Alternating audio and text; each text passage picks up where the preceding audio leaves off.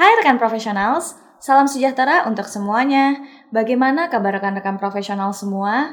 Masih semangatkah menjalani pekerjaan dan proyeknya masing-masing? Semoga masih semangat ya. Perkenalkan, saya Novi dari Akoladia Group.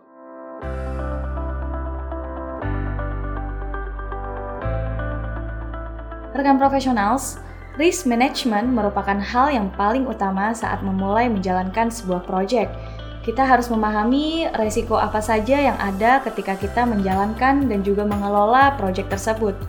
Untuk pembahasan detailnya mengenai bagaimana mengelola resiko di dalam proyek, tim di Co-Learning yaitu Ibu Baby Lokita Salsabila akan berdiskusi bersama dengan Bapak Bronson Wijaya PMP. So, langsung saja kita simak pembahasannya. Enjoy the program!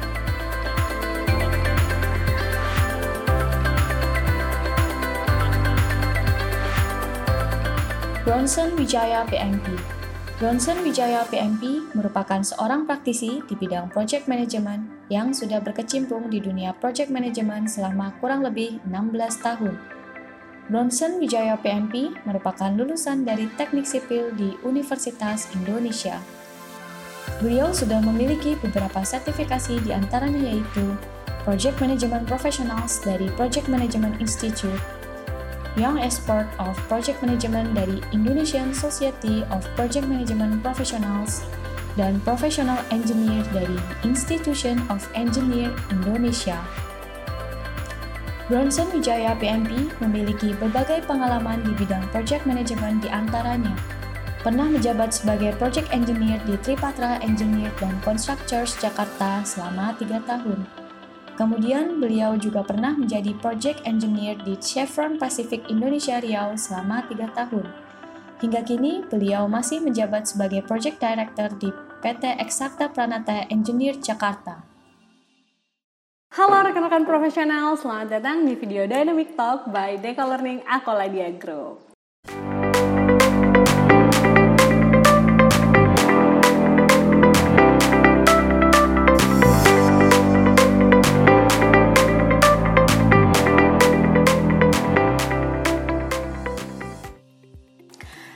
Pada kesempatan kali ini saya Baby ditemani oleh salah satu asosiat fasilitator kita yaitu Bapak Bronson Wijaya PMP. Hmm. Halo Pak. Sebenarnya ini bukan pertemuan pertama kita ya Pak ya.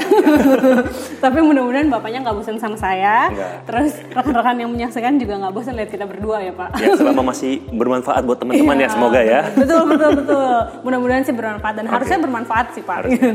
nah Pak, uh, sebelum kita ngobrolin soal project management kan barangkali ada rekan-rekan yang baru menyaksikan video kita nih boleh dong diceritain dulu tentang kesibukan bapak kenapa sih bapak bisa ngomongin soal project management gitu emang selama ini bapak kerjain apa gitu ya beruntungnya saya kan karir hmm. saya itu uh, dari 2009 itu hmm. itu sudah masuk ke project yang bicaranya EPC.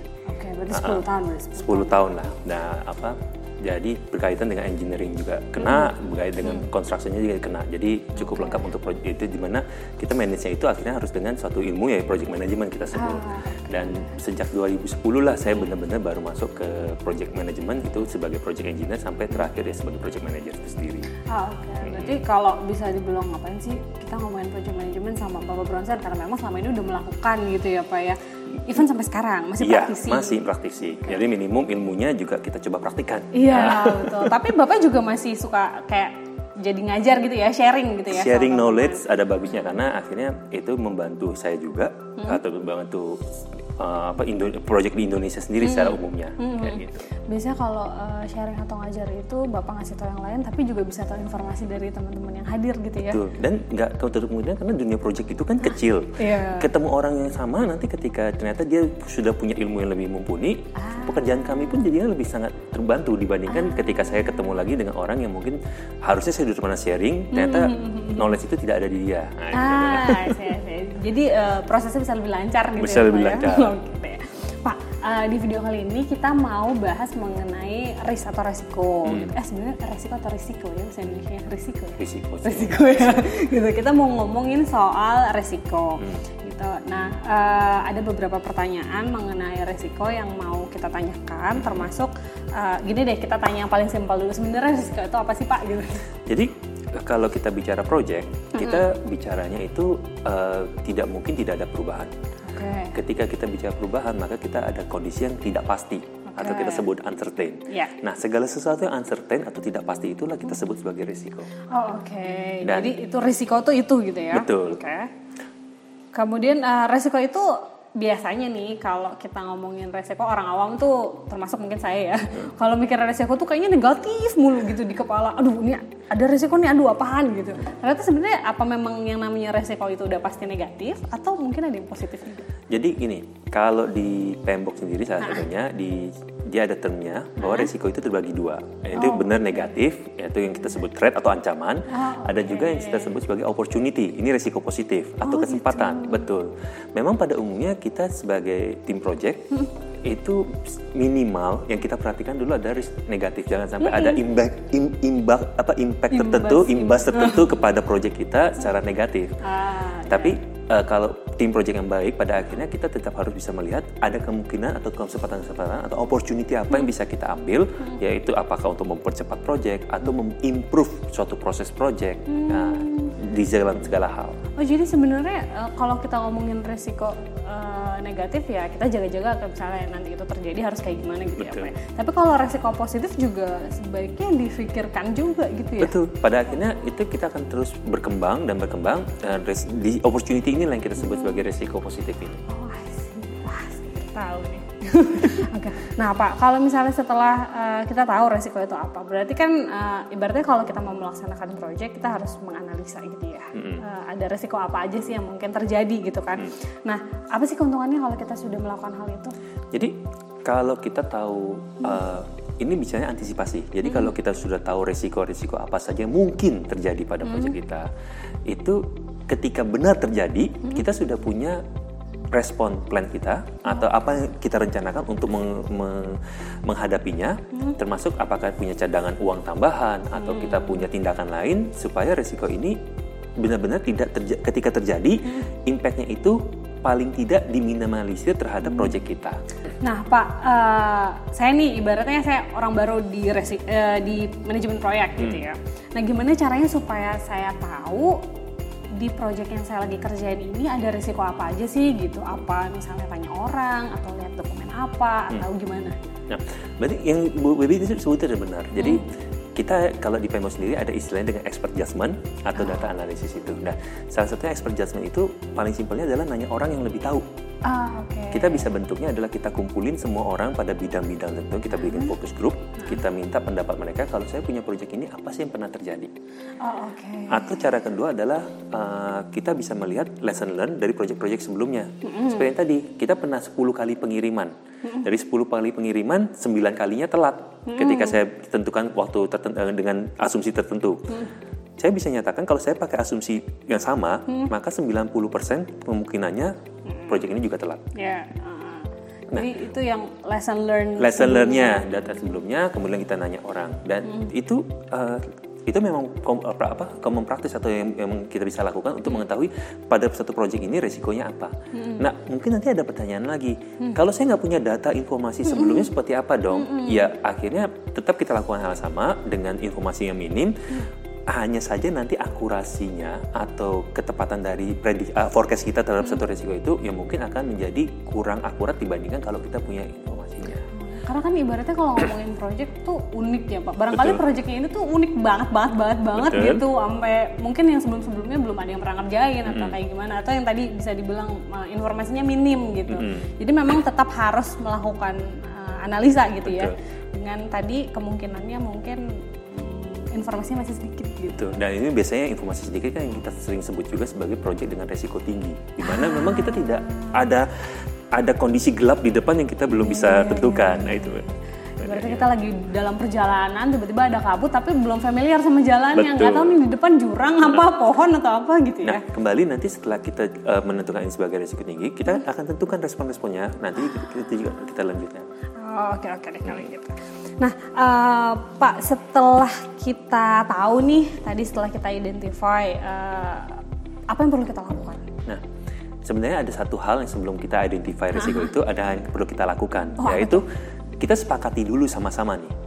Ada sepakati dulu sebenarnya resiko itu kita bilang tinggi, rendah, atau moderate atau medium lah kita bisa itu. Itu seperti apa? Oke. Contohnya mungkin 75 ribu dolar buat saya adalah tinggi. Kalau ada impact ya, sampai saya Iya. harus keluar 75 ribu dolar atau rugi 75 ribu. Iya. Buat ibu mungkin tidak tidak tinggi atau moderate. Oh, amin. Amin. Misalnya. Iya. Nah, eh, kalau itu tidak kita tentukan, nanti pas ke- ketika kita mengidentifikasi risiko dan kita mengakukan analisa selanjutnya, kita akan dispute. Kita akan terjadi perbedaan-perbedaan, itu malah eh, bikin ribet. Nah, Iya, justru kita tentukan dari awal, ya misalnya Oh, ini ada slide ini ya Pak ya? contoh slide-nya adalah dari Pembok ini. Dia pembagiannya misalnya berdasarkan probabilitas kalau di atas 70% dianggap itu tinggi sekali. Oke. Kalau di bawah eh, 10 di 1 sampai 10% probabilitasnya dia kan disebut sangat rendah. Atau secara uang dari cost. Kalau di atas 5 juta dia sebut sangat tinggi, kalau di bawah 100 ribu ya disebut sangat rendah. Atau buat saya mungkin 100 ribu buat saya pun sudah sangat sangat tinggi. Nah, ini kita sepakati bersama dulu. Kita kategorikan resiko-resiko ini sehingga nanti ketika kita sudah identifikasi tadi, kita bisa lakukan analisa berikutnya. Seperti itu. Oke. Jadi sebenarnya ini kan eh, informasinya ada di buku Pembok gitu ya Betul. Pak ya. Standarnya seperti ini, tapi eh, masing-masing organisasi nanti bisa menyepakati sendiri gitu ya. Betul. Ibaratnya tadi eh, mungkin di sini bisa dikatakan very low untuk yang di bawah 100 eh, ribu dolar gitu. Hmm. Tapi mungkin menurut organisasi kita kayaknya ini cukup tinggi gitu. Hmm. Berarti eh, standarnya yang kita ubah gitu ya. Skalanya yang kita ubah. Skalanya diubah sesuai dengan kondisi perusahaan kita atau organisasi tempat kita berada. Nah itu nanti akan ada muncul lagi namanya risk threshold untuk suatu organisasi.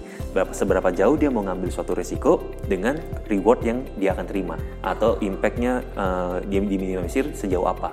Seperti itu. Dan itu penting disepakati di awal. Disepakati gitu di ya. awal akhirnya nanti ada bentuk keduanya. Oh, oke. Kalau ini kategorinya akhirnya satu muncul suatu tabel di mana suatu uh, resiko itu yang sudah kita identifikasi tadi kita bisa kategorikan sebagai oh sangat tinggi karena probabilitasnya itu tinggi, uh, impactnya juga tinggi. Ada nilai yang bisa kita assign di sana. Oh, oke. Itu sudah pasti sesuai dengan kesepakatan di awal gitu ya. Harus sepakatan di Harus awal. kesepakatan di awal. Oke deh. Nah, Pak, setelah kita tahu nih eh, seperti ini posisinya gitu Hmm. ya. Misalnya tadi eh, probabilitasnya memang cukup tinggi dan segala macam. Hmm. Kemudian setelahnya kita harus kayak gimana? Oke.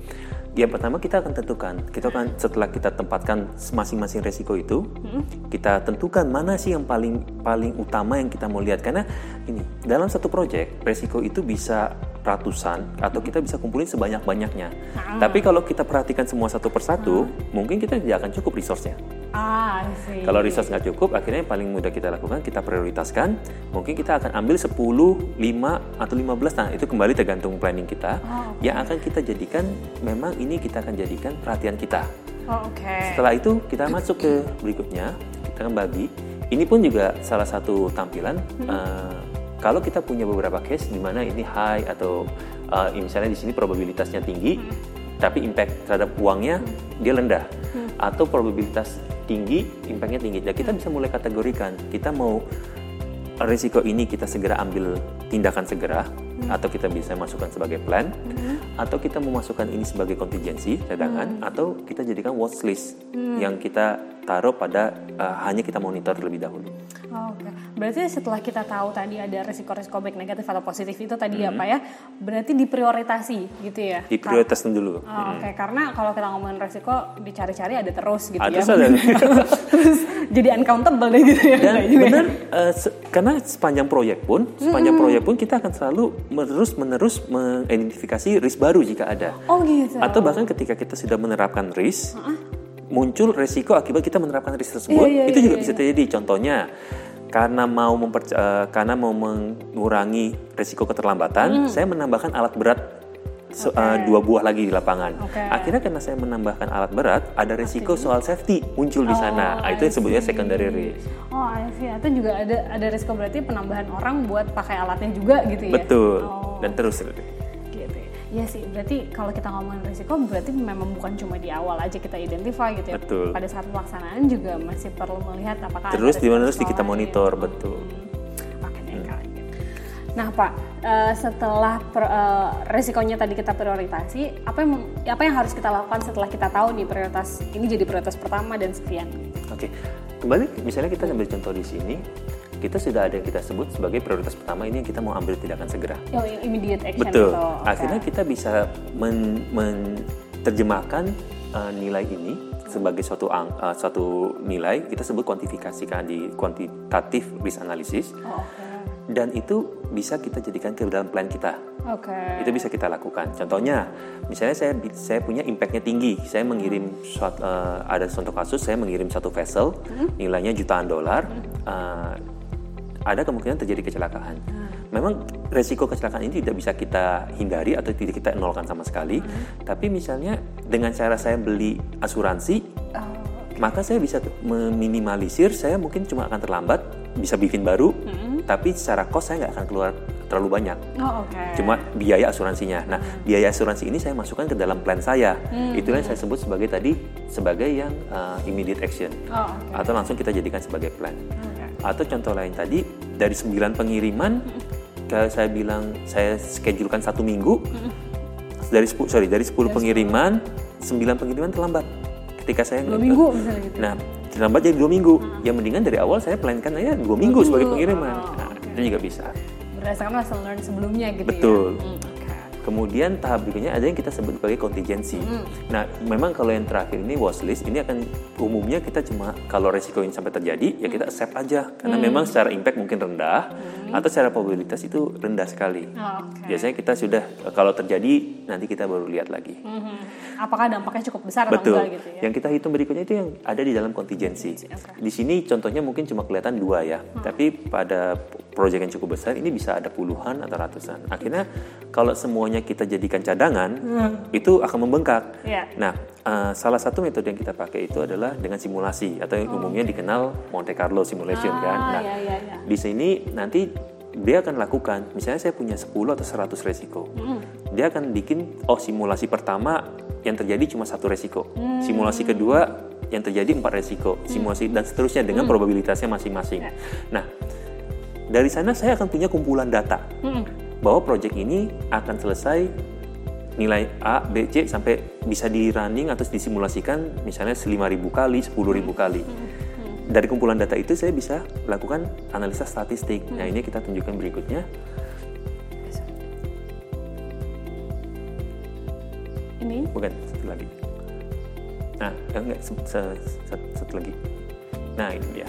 Akhirnya dengan saya punya kurva distribusi ini, bahwa project cost saya mungkin akan dari sini sampai sini selesainya itu rentangnya hmm. maka kita secara organisasi pun kita bisa tentukan di mana saya mau taruh budget project saya misalnya dengan kurva statistik ya, distribusi ini nilai rata-ratanya di sini 100 yeah. juta yeah. Uh, di 90 persen persentilnya itu ada di 150 di persentil 10 nya itu ada di 110 misalnya hmm eh uh, 90 hmm. lebih dari 100 yeah. jadi 90 100 150 yeah, misalnya okay. maka saya bisa tentukan oke okay, kalau budget project saya saya sebut sebagai 100 juta hmm. maka ada kemungkinan itu adalah berdasarkan 50% dari di, uh, simulasi saya hmm. uh, distribusinya hmm. sehingga rentang kemungkinan project ini berhasil pun 50% Oh, I see. Jadi bisa dikira-kira gitu ya Pak ya, kira-kira berapa persen gitu. Betul, dan itu ekspektasinya. Dan hmm. kembali, jadi kalau misalnya sebagai project, uh, misalnya organisasi saya adalah organisasi yang tidak mau mengambil risiko terlalu tinggi. Hmm. Dari awal saya minta project cost-nya segini.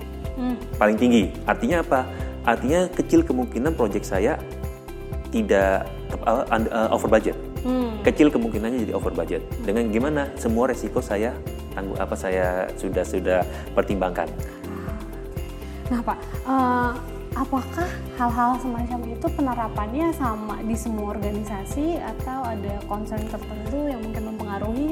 Jadi sayangnya tidak semua sama. okay. Tapi bukan berarti berarti itu buruk. Iya, Konteksnya yeah, yeah, memang semua uh, metode itu itu akan sebenarnya untuk mempermudah kita atau memberi keuntungan kepada kita. Mm. Dan tergantung sama kompleks atau uh, level organisasinya juga. Okay. Mungkin kita tidak perlu melakukan itu semua. Oh. Contohnya ketika kita sudah mengidentifikasi semua risiko, yeah tapi dari organisasi menyatakan misalnya saya pokoknya setiap saya bikin budget saya taruh 5% taruh 10% sebagai kontingensi hmm apa pun resiko yang terjadi kita pakai dari sini itu bisa dilakukan. Oh, jadi nggak mau tahu apa pun yang terjadi during itu, pokoknya kontingensinya 5 sampai 10% udah titik gitu Betul. ya. Oh. Ada juga yang kembali dengan cara menghitung detail seperti ini, akhirnya dia punya angka uh, angka yang tertentu dan karena risknya sudah sudah kita jabarkan, maka kontingensi ini hanya boleh dipakai dengan risiko ini dan cara perhitungannya pun lebih lebih saintifik lah kita bicaranya karena ada statistiknya Iya, gitu kan. Nah, itu juga ada pendapat saya itu. Kalau berdasarkan pengalaman Bapak nih, Uh-uh. di antara hal-hal yang berbeda itu, kira-kira ada sebenarnya ada nggak sih best practice atau nggak ada best practice semua tergantung? Jadi best practice-nya kembali adalah bagaimana kita mengidentifikasi resiko sampai kita menentukan responnya sendiri. Oh. Kembali kalau best practice, contohnya ketika saya bicara kontingensi, ada loh perusahaan-perusahaan yang eh, terutama apa yang tidak mau menaruh kontingensi dalam budget mereka, dilarang. Ada seperti itu. Jadi A- harus sesuai gitu. harus sesuai eh, segitu. betul tapi akhirnya tetap kita akan sampaikan namanya resiko ini itu untuk ekspektasinya mereka bahwa pada satu titik ketika eh, resiko ini muncul Iya. Akhirnya saya harus um, meminta izin untuk meminta tambahan biaya. Oh, oke. atau justru dari awal sama-sama organisasi tersebut karena dilarang dengan kontingensi masukin aja sebagai plan. Oh, itu sebenarnya di sana best practice-nya. Itu tips and trick kali. betul betul. Eh, jadi nggak ada metode yang akhirnya cocok untuk eh, pasti ini paling baik semuanya iya. tapi adalah ditentukan sebagai eh, apa sesuai dengan kondisi kebutuhan organisasinya. Hmm, tetapi best practice-nya itu adalah ya itu analisa kita komunikasikan dan kita sepakati bersama ini maunya kita lakukan apa ketika risiko ini benar terjadi Iya, iya, Kayak iya. gitu. Apalagi kalau tadi kita ngomongin resiko tuh biasanya memang udah pasti terjadi gitu ya. Baik negatif atau positif memang sudah pasti ada gitu, Pak. pasti ada tapi mana yang terjadi kita nggak Ah, tahu Kita nggak tahu, iya benar-benar. Betul, betul. Jadi peru yang saya sebut eh, di- kita sebut di awal perubahan itu atau uncertainty itu pasti ada, Iya. tapi terjadi atau enggaknya kita tidak tahu. Iya betul. Karena bukan di tangan kita kuasanya gitu ya. Bukan cuma di tangan kita gitu, cuma di tangan kita. Oke. eh, nah Pak, sebelum kita menyelesaikan eh, sesi video kita kali ini ngomongin soal resiko, kira-kira dari Bapak eh, manfaat eh, memang identify resiko atau manajemen resiko ini sendiri secara general itu apa aja sih Pak? Ya, seperti yang sudah disebutkan tadi Supaya kan. rekan-rekan ini loh Pak tertarik atau memang mau melakukan gitu, harus melakukan ini gitu. Kembali kita coba bayangkan eh, seperti yang disebut tadi ya. Kalau kita jalan tanpa persiapan, tiba-tiba terjadi sesuatu. Iya. Paling gampangnya lah eh, kita bawa mobil, tiba-tiba tengah jalan kempes. Nah, kita nggak ada cadangan ban, kita nggak ada, Nggak bawa dongkrak. maksudnya nggak bawa dongkrak. Apa yang kita lakukan? Bingung-bingung. Eh, kita telepon, cari. Nah, butuh waktu untuk untuk menelepon orang, datengin lagi orang. Itu yang yang yang kita coba hindari atau sebagai keuntungannya di dalam eh, manajemen risiko. Bayangan, yaitu bayangan ketika kita sudah punya ban cadangan, kita tahu metodenya karena resiko namanya ban pecah itu pasti ada, bu- eh, kemungkinan besar ada. Atau mesin mogok itu kemungkinan ada. Jadi kita mempersiapkan. Kita bisa langsung ganti di tempat, langsung jalan. Bayangkan seperti proyek eh, kondisi proyek seperti itu. at least itu cuma terjadi sama kita atau yang ada di mobil aja gitu ya? Kalau itu, nah, jadi kembali kalau bayangkan dengan proyek yang besar, berapa orang yang terimbas seperti Betul. itu? Ah, gitu. Wah, eh, mudah-mudahan apa yang sudah disampaikan dan kita sharing ini apa ya bermanfaat untuk rekan-rekan profesional semua dan eh, nggak nggak males menganalisa risiko gitu ya. Betul. Terus jangan lupa risiko itu bukan cuma yang negatif aja, tapi ada yang positif juga gitu ya. Barangkali kalau sudah melihat ada risiko-risiko pos- positif, jadinya lebih mengencourage gitu. Nah, eh, cukup sekian video kita kali ini membahas mengenai risiko. Apabila nanti rekan-rekan profesional atau teman-teman semua yang menyaksikan ada pertanyaan lain yang belum kita bahas ya Pak ya Iya. terkait resiko, silahkan di kolom komentar dituliskan saja. Atau kalau ada pertanyaan lain dengan tema yang lain yang mungkin perlu kita bahas, nanti silahkan juga disampaikan di kolom komentar. Atau mungkin ada penyampaian dari kita yang misalnya nanti eh, ternyata ada yang kurang sesuai atau apa, nggak apa-apa ya Pak ya disampaikan di kolom komentar ya Pak ya. Kan sambil belajar juga sih kita. Iya, kita sama-sama belajar pokoknya silakan apa pun kita apresiasi ya Pak ya gitu. Wah, terima kasih Bapak Bronson Wijaya. Sampai berjumpa kembali di video Dynamic Talk berikutnya. Bye bye.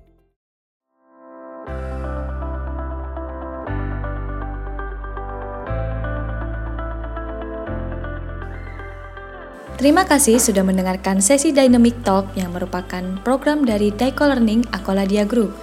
Daiko Learning Akoladia Group adalah salah satu registered education provider dari Project Management Institute USA. Daiko Learning menyediakan program-program training yang berkaitan dengan project management hingga persiapan sertifikasi keahlian project management professional. Sampai jumpa di sesi Dynamic Talk selanjutnya.